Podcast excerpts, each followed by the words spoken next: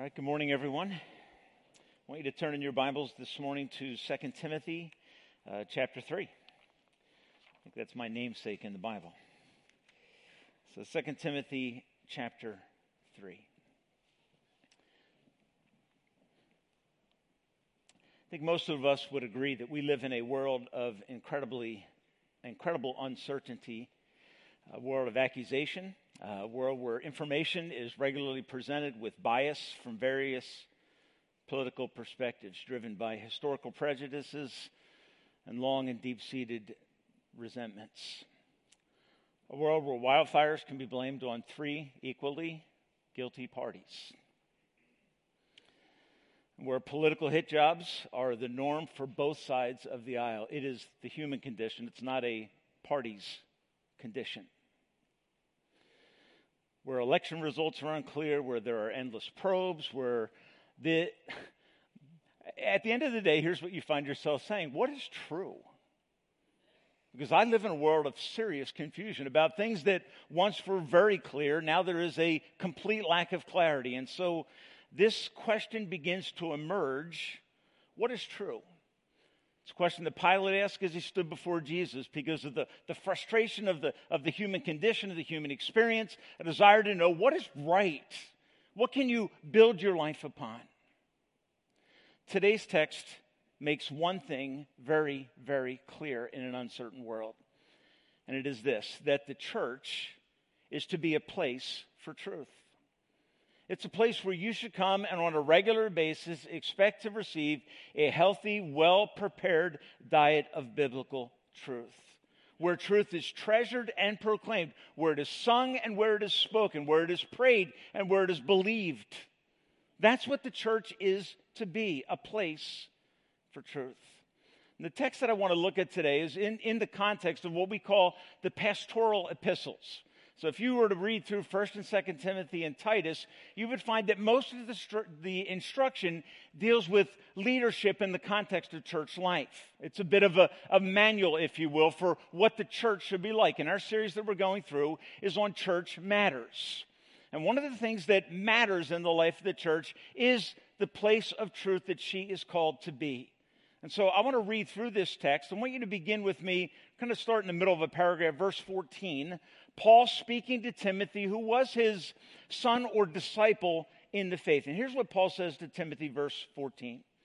He says, But as for you, Timothy, continue in what you have learned and become convinced of, because you know those that you heard it and learned it from.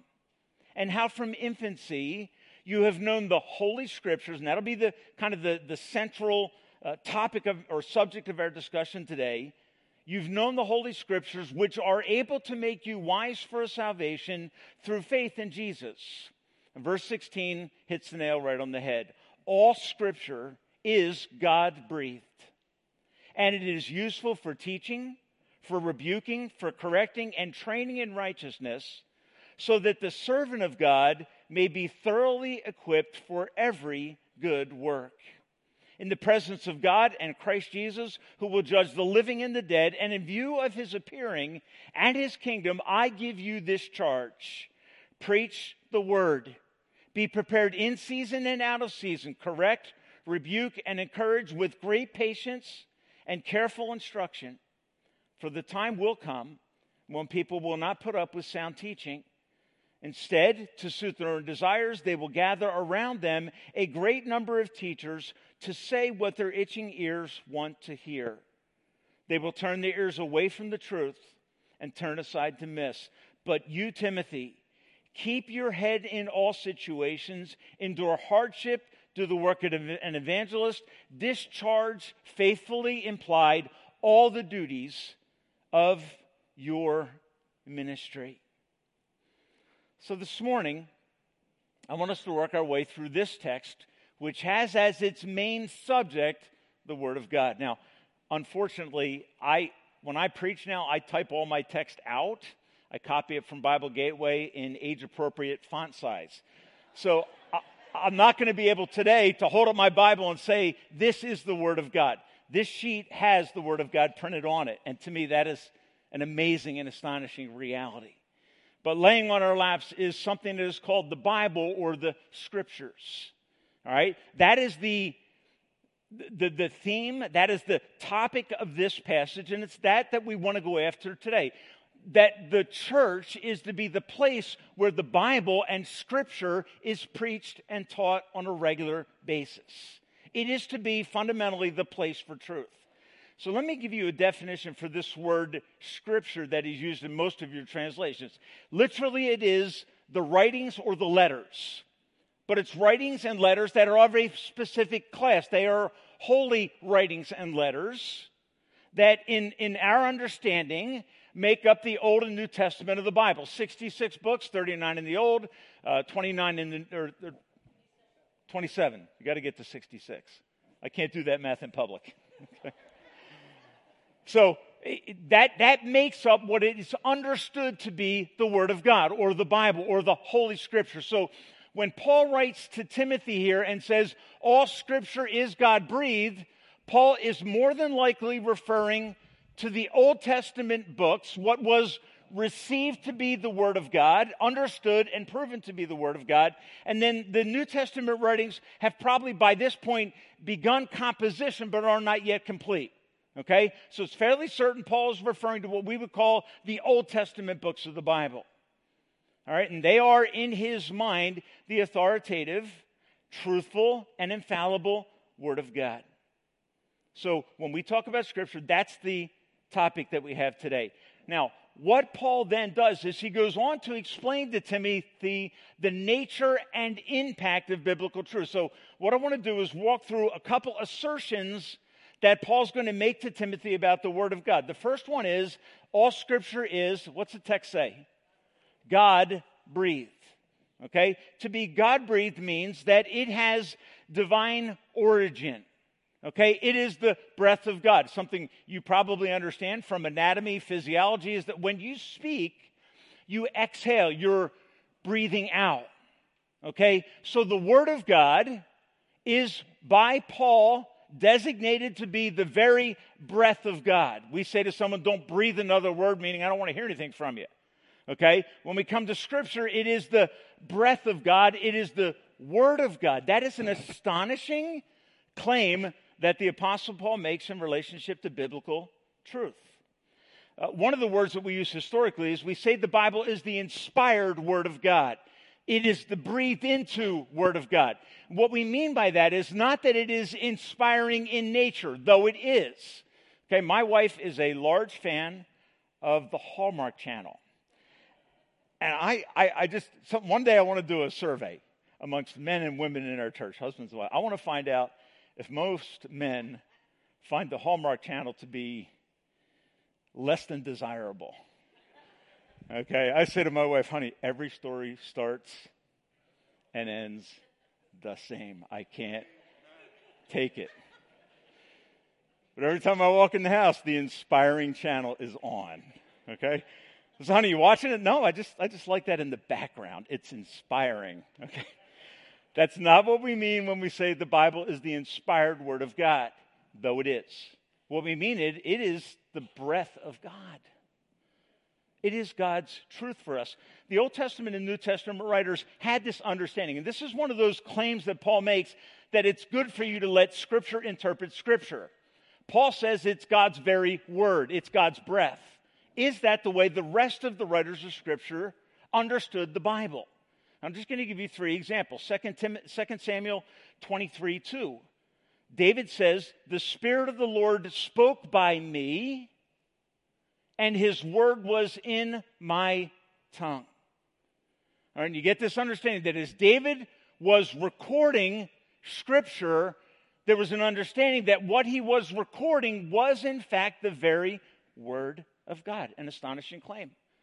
1 Thessalonians 2 and verse 13 when you received the word of God from us, you received it not as the word of men, but as it is in truth the word of God that works in you who believe so that as I read this book that sits on our laps, I am hearing from God. Incredible statement. 1 Peter 1 20 and 21, it says, Above all, you must understand that no prophecy of Scripture came about by any prophet's own interpretation. For prophecy never had its origin in the word of men, but men spoke from God as they were guided by the Holy Spirit, so that the end result is an accurate and trustworthy Bible that you can build your life on for the glory of God. These are the essential, basic understandings of what it is that lies in front of you this morning with all of those words and all of those chapters and verses and books that makes up something that the New Testament clearly calls the Word of God. It is divine in origin as a result of being God breathed, and also as a result of being God breathed, it carries God given authority. It is His Word. So that what is written is to be regarded as God speaking. In Psalm 119, the psalmist says this He says, Your statutes are my delights. They are my counselors. Oh, how I love your law. I meditated on it all day long. Your commands make me wiser than all of my teachers because I meditate on your word. I have more understanding than the elders, for I obey your precepts. And you're going to find this. There, there's going to start to rise in our discussion this idea of hearing and obeying God's word and the incredible difference that it makes. So much so that the writer of the Psalms can say, It makes me wiser than those that are more intelligent than me. And that is a, a truth you kind of got to get a grip on. It's be less intelligent than someone and yet wiser than them because you know the truth of God's word. That is only true if you find yourself responsive to the truth that you know. So the word of God is is it's God's very word and carries God-given authority. That is that it is to rule over our lives. When we rightly understand God's word, we have the blessing of truth in our lives. And that to me is amazingly encouraging in a world that is by nature very complex. The question a student of God's word should ask is not what does it mean to me or to you? The question we should be asking is what did God intend to say? Because what it means to me may or may not be relevant and true. But what it says and what God intended to communicate has the power to alter and change your very existence. Our aim as we come to the Word of God, which is authoritative in God's very Word, is to discover what God intended to say and do it. So, all preaching should be a journey in discovering what a specific text is saying. All Bible reading should be done to say, what does it say? What did it mean to the original hearer? How does that change my life? Simple steps that help me to, to gain clarity and application in my life because it is, in fact, God's word and it carries divine authority because it is God breathed. So, this text this morning, the Word of God, all Scripture, is inspired by God. What does it say? It's God breathed. What does that mean? It's God's Word. How does that apply? I listen to it and I obey it on a consistent basis. Okay, I just want you to see those three simple steps applied to this text. So as I studied this, I looked into what does it mean to be God breathed?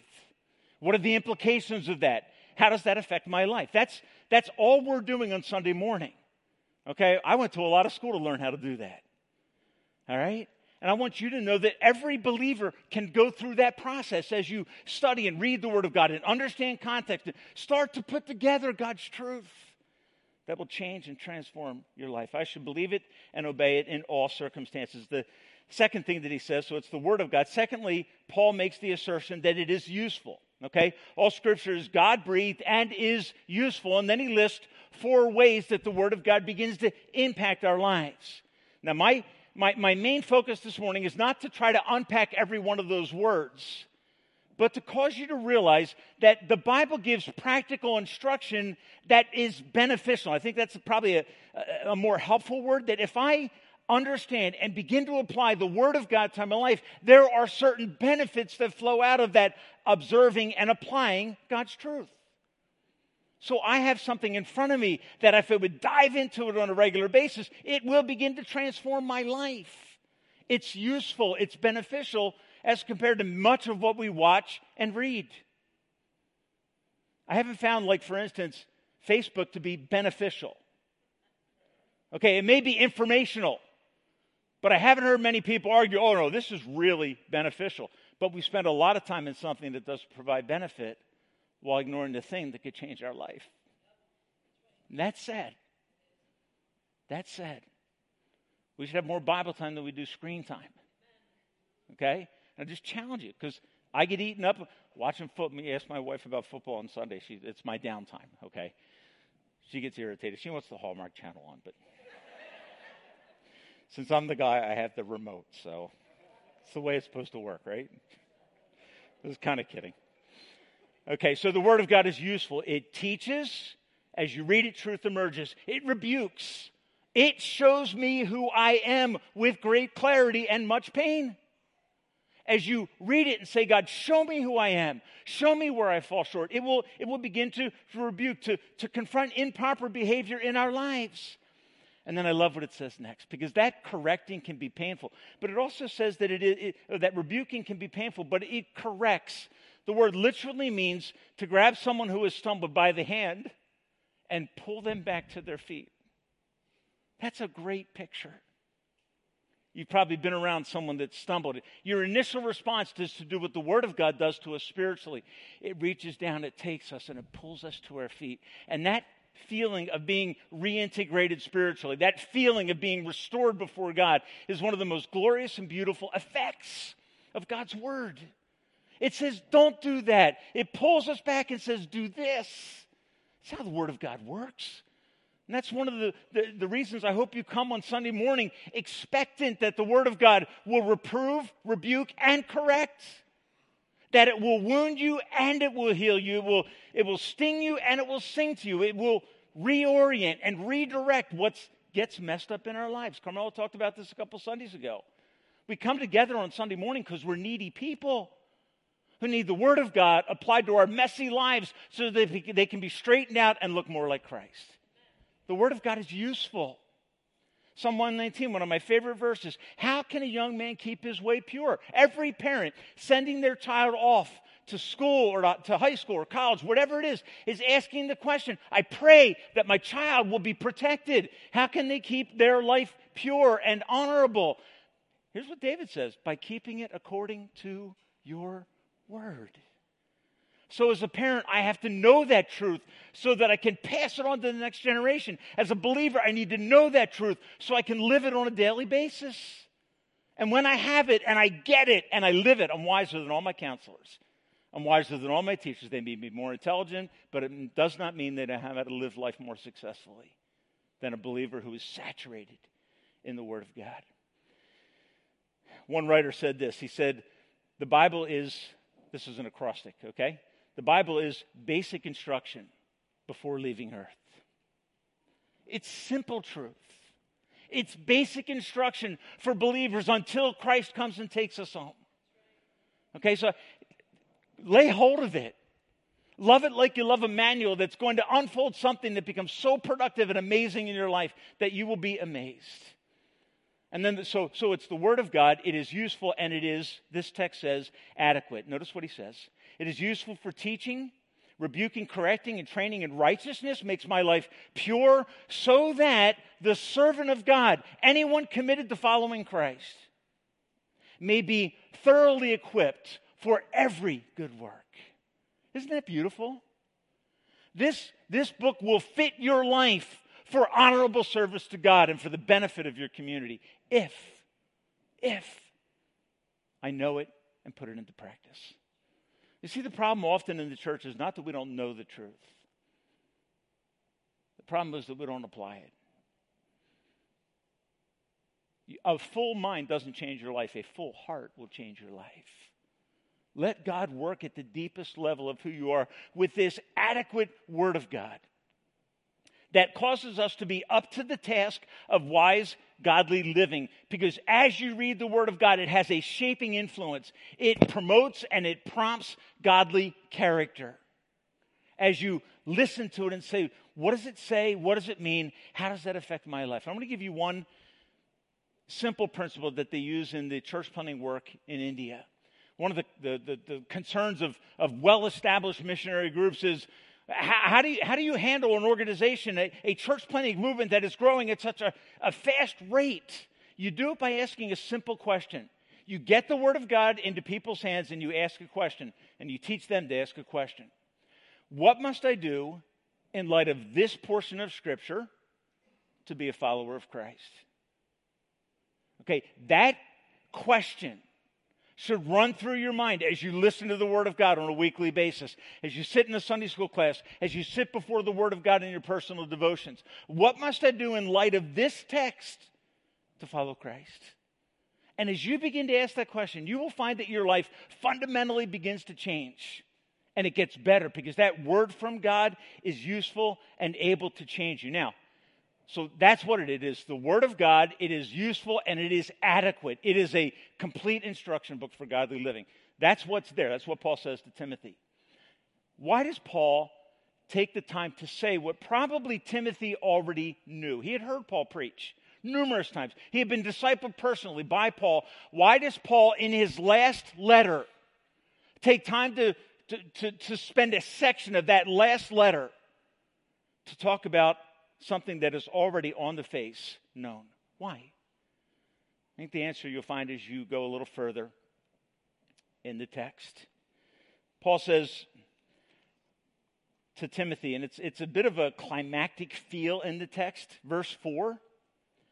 It says, in the presence of God and of Christ. Now, I don't know about you, but to me, Paul's engaging in rhetoric or theater. Can I say it that way? In the presence of God and Jesus, okay? And assume that the Holy Spirit is breathing this truth. So the Trinity is present. In that setting, think, think of yourself before God, Timothy. In that setting, and then he's going to ramp it up a little bit who will judge the living and the dead, meaning we all stand one day accountable to him for our obedience to his word, who will judge the living and the dead, and in light of his appearing. And all you have to do is do a quick survey through the New Testament. What you're going to find is that the idea of Christ appearing is always blazing, it's climactic, it's, it's life altering, it changes everything. So Paul says, Timothy, imagine yourself in God's presence. In light of that. I give you this charge. This is not Paul saying, Timothy, I have some ideas for you. This is not a suggestion from Paul. This is a charge. This is a mandate. This is a call. This is an obligation, a duty to respond. What's the duty? Preach the word. I love the simplicity of this text. Timothy, preach the word, the entire word of God. Preach it faithfully, preach it regularly, preach it accurately. Don't import your ideas into it. Say what God said. And let that begin to change and affect and develop the people of God. In the ancient world, the word preach meant to send out a herald. Last couple of weeks, we've been watching the tragedy in California with the wildfires.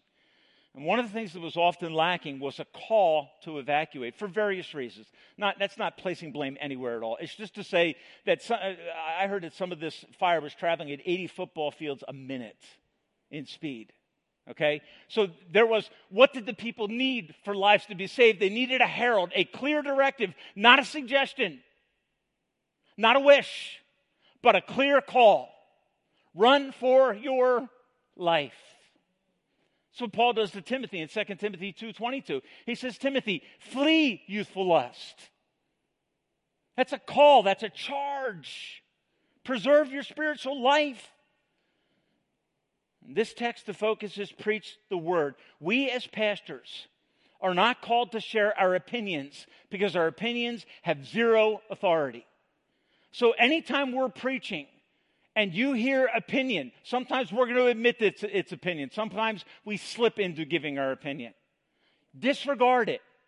It does not carry authority. There is no obligation to do what Tim Hoff thinks or says. None. But when Tim Hoff, as a pastor at the chapel at Warren Valley, is expositing or giving clarity to the Word of God, there is authority because of what is being explained and described. It's not inherent in the individual, it's inherent in the message. So it is a call, it is a passionate plea. It is for Paul to Timothy solemn pastoral advice. Timothy, this is the most important thing you do. Preach the word above everything else. Preaching is, in this sense, distinct from a Sunday school lesson. It is distinct from a teaching. It is, by definition, an alarm, a focused call to action. So, what we're seeking to do on Sunday morning is to hone in on a particular theme, subject, proposition, and to call you by the grace of God to move in the direction of obedience to that call, to that specific plea. The pulpit is to be a place for truth. The task in context is explained in three more words correct, rebuke, and encourage. It is an urgent proclamation that is called for that confronts bad behavior and motivates to specific action, and as a result brings hope for change, freedom, and victory. Okay, it, it is meant to say, as you flee from the danger, you will find true, lasting life in Christ. Okay, so the aim of preaching is, yeah, is it supposed to convict me? Is it supposed to hurt in a good way? The answer is yes. But at the end of the day, it's the call to obedience with the idea of hope for change. That's what a proclamation does. It calls you to love the Word of God in this context, to read it and to apply it so that you become thoroughly equipped to be God's man, God's woman, God's young person in the setting that God placed you in in life. That's what the Word of God will do. It will, in a beautiful way, change you. And then I love what Paul says to Timothy. He says, Do this with great patience and careful instruction. I don't know about you, but one sermon did not do it for me. I needed to hear it on a repeated basis. Okay, and that's the beauty of the body of Christ gathering. We gather so that you don't hear our opinions, but so that you can hear just a little bit more of God's truth. Why is it that Paul is so strong on this? This. Why does this text single out preach the word? You know what he says right after that? He says, Be ready in season and out of season. The idea simply is this when it is acceptable to people and when it is unacceptable, when it increases your popularity, when it decreases your popularity. It's irrelevant. Your job as a preacher is to preach the Word of God because that's what you as the church so desperately need from us. Why is it strong? Verse 3 tells us why the call is clear and repeated here. You notice that three of the words are repeated, right? correct, reprove, and encourage, right? The, the three times, two times those words come up. Do it with great patience. Why, Timothy? For the time will come when people will not put up with sound doctrine. Does that sound familiar? The time will come when truth about much of the very basic morality of a culture will be out of style. Okay? We're there. In an age when many churches have moved away from biblical truth to saying what people want to hear. Where people stick their finger in the air and try to figure out which way the masses are blowing so that they can attract them.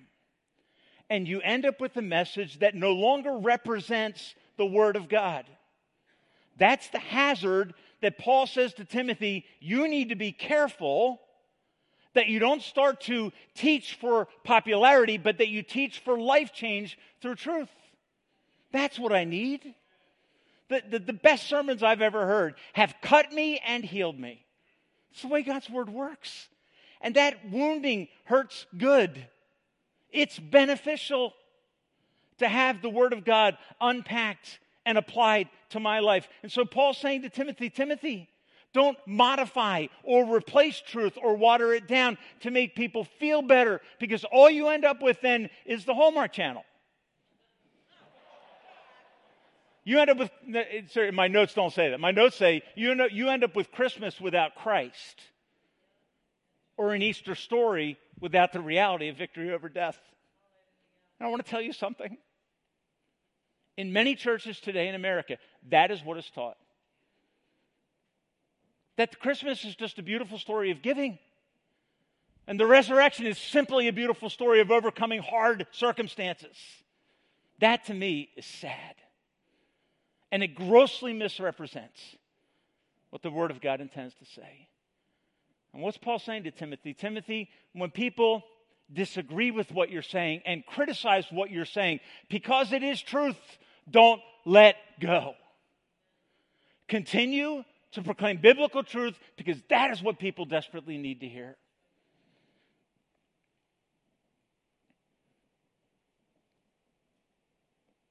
Verse 5, Paul says to Timothy, or verse 4, he says, They will turn their ears away from the truth and turn aside the mist. They will have itching ears. They will want things that are novel, interesting, encouraging, but not true. But not true. You know, a few months ago, my brother went to see a doctor. And uh, he had symptoms. He had increasing abdominal discomfort and then functional issues as a result of that discomfort. What my brother wanted to hear was, You're fine. Start eating more ice cream, chocolate, and go to McDonald's more. That'd be my perfect diagnosis. No.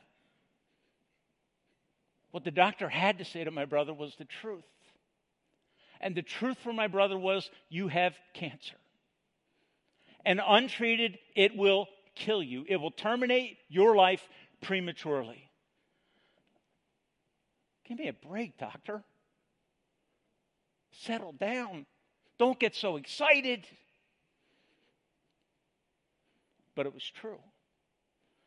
A good doctor will always give you the hard truth so that you can move from where you are sick to being a healthy person the pastor that charms you, that constantly tells you how great you are and your life will be, is a liar. Okay? I'm not great. I'm a sinner who finds hope in a great Savior. That's an accurate diagnosis that exalts the cross of Christ and allows, as Paul says in verse 5, Timothy to do the work of an evangelist. That's his call. Timothy, as you preach the Bible, Christ will emerge as the center of the Bible. So, folks, as we work our way through text of Scripture, where do we always end up? We always end up at the cross. And I always find at the cross an accurate diagnosis and hope. My brother knew there was a serious problem all of a sudden. And he needed truth.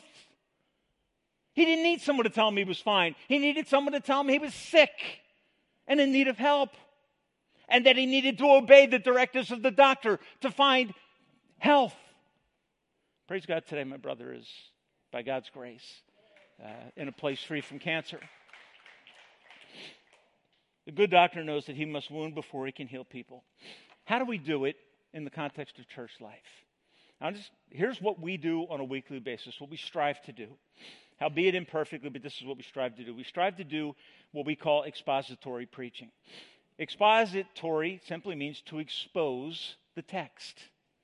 So we don't go through the Bible and try to find verses that say what we want to say that given Sunday. That is not the job of a pastor. Paul will say to Timothy, Timothy, study to show yourself approved unto God, a workman that does not need to be ashamed because he rightly divides and applies the word of truth. That's the job. So during the week, what do we do? I print out the text on a piece of paper because I struggle reading it in the book. And I I don't go back to I've preached on this text before, I'm sure. I did not I do not go back to other texts. I don't listen to other sermons. I don't open commentaries. I sit down with that. I could show you if you ever want to see my notes, I'll show them to you. Okay? I guarantee you you can't read them. Because like a week later I'm like, my writing is horrific. But what I do is I print it out. This is what I printed out to preach from. And then I, I, I dissect and write notes all over. I know uh, I was talking to Doug last week. He was block diagramming the text that he was speaking so he could see the flow of it. And Doug does a great job of walking you through the narrative of the text, right? And you see the flow and you understand, okay, where it starts, where it ends, what I'm supposed to do. Okay, so on a weekly basis, uh, uh, that's what I'll do. Prayerfully go over that text, trying to understand what was Paul's intent in this text. I think Paul's intent in this text that I'm preaching today was Timothy, faithfully preach the word of God. And when you do, you get to Jesus. And that's what people need. Okay, so that, that's what, and all I do when I'm, I'm studying is I ask, what does it say? What did it mean to the original audience? Because God had a message for them. How does that message transfer to where I live today? Okay? That will make you a Bible teacher. Okay? Study the text like that.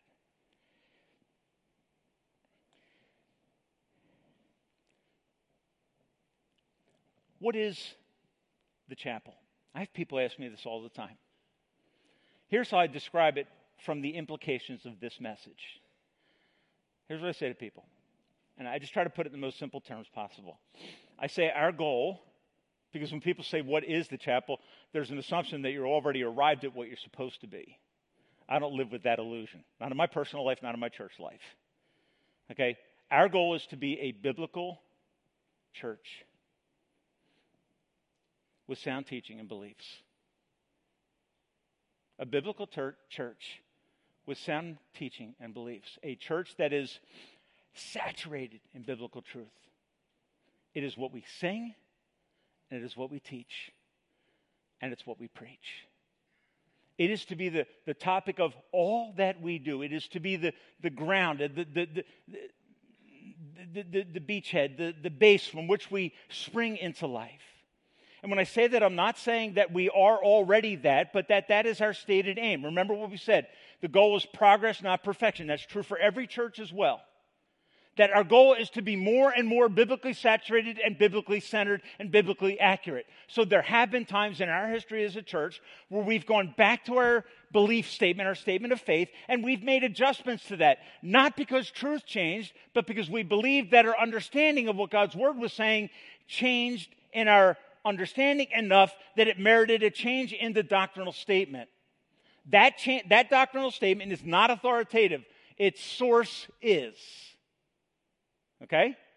Doctrinal statement is not the Bible, it's not the Word of God. The Bible is. So, our goal is to become a biblically based church. Pastor James has a great God given gift in counseling. The kind of counseling that he practices is called biblical counseling.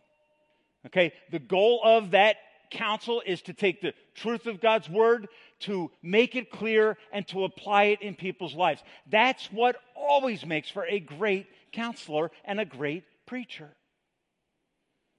So, how does this apply then to our lives? I'll give you these three action points. So, there's a call to action this morning. Number one is this since we have the charge from God to preach the word, how does the church respond? First thing you should do is pray for your pastors that they would preach the word of God. Pray that God would give us clarity as we study. As you drive to church on Sunday morning, pray that the Spirit of God would show up in a way that is clear as He takes the truth that is proclaimed and begins to transform lives through it. Pray your heart out that that would happen. That will transform our church. And as the church changes, the community changes for the glory of God. Pray that the chapel would be a place for truth in a world of incredible contention and confusion. Secondly, and I think this is the logical outcome, if the job that we're given, the task we're given as pastors is to preach the truth because it's that important that we hear the word of God, then every member of a local church, every participant in a local church should commit to regularly attending the service where the word of God is preached unless providentially hindered. That's like preaching to the choir, right? Because you're here. But I want to encourage you to not make the mistake of overvaluing other activities and things. Nothing else in the Bible is raised to this level. Nothing. And the assumption is this if I'm called to preach the Word of God, there's an assumption that there's an audience there who's listening to the Word of God. And look, I'm, i be, I'm going to be very honest with you this morning. As a pastoral team, as a leadership team, there are times that we ask that question. Okay, why, why, why are things spotty at times? Okay, it's, I'm just telling you a discussion that comes. Why light one week, heavy next week? And part of that is there is providential hindrances. There are. I grew up in a family where we didn't plan to be away from the church. If you're away on vacation, you've worked responsible. I understand that stuff. But in my family, where I was raised by a dad who taught me the Word of God by how he lived, being in God's house, it was never something I thought of saying, Hey, I'm not going today, Dad. That would have never entered my mind. It was just part of our life. I've had people often say to me, Boy, I wish I grew up like you did. I particularly hear it from people who trust Christ a little bit later. And I said, You know what? It's, I am thankful to God that as Timothy from a child, I knew the Holy Scriptures. I was, I was in a place where I could hear truth and put it into practice. I don't get sometimes why we devalue the gift of hearing God's truth. I don't get that. Because this text tells me that it is profitable, it is useful, it is God's word. It's what I desperately need to hear. So I would encourage you to evaluate your commitment to being present and to make a stronger commitment to say, you know what, I, I, for my kids, I want God's house and God's truth to be a priority. Then don't water it down with multiple obligations and commitments. Make sure that it is a centerpiece to what you're striving to do with your family. I think, I, honestly, I mean this. I, I have often said to my wife, would we even be married today if I didn't know Christ? Her answer is no. I, I am just thankful that I was raised in a context where God's truth was ever present. Did we meet too many times a week? We probably did. Probably did. We were there a lot. We're not asking for a lot, something out of bounds. We're asking for you to just look at this text and say, if God's calls for the pastor to preach the word because it's that important, then my presence probably matters. Not so he has someone to talk to, okay? But for life change. And the last thing I would encourage you to do is every Sunday ask the question as you go today to say, what do I need to do this week to be a follower of Jesus in light of what I heard today? Am I treasuring the Word of God? Am I in it on a regular basis? Am I asking what it says, means, and how it applies? Is it changing me? Is there an area in my life where I've been resisting? You know, sometimes we come and we know we got this closet full of crap that needs to be exposed. The door needs to be opened. The life needs to be cleansed, set free, and hope given. That's what preaching aims to do. It aims to change our lives. And believe me, there are many times in preaching that the clarity is much greater than sitting at my desk and I'm like, okay, God, that was convicting. So let it change you. Close the gap between what you know and how you live. That gap is called hypocrisy.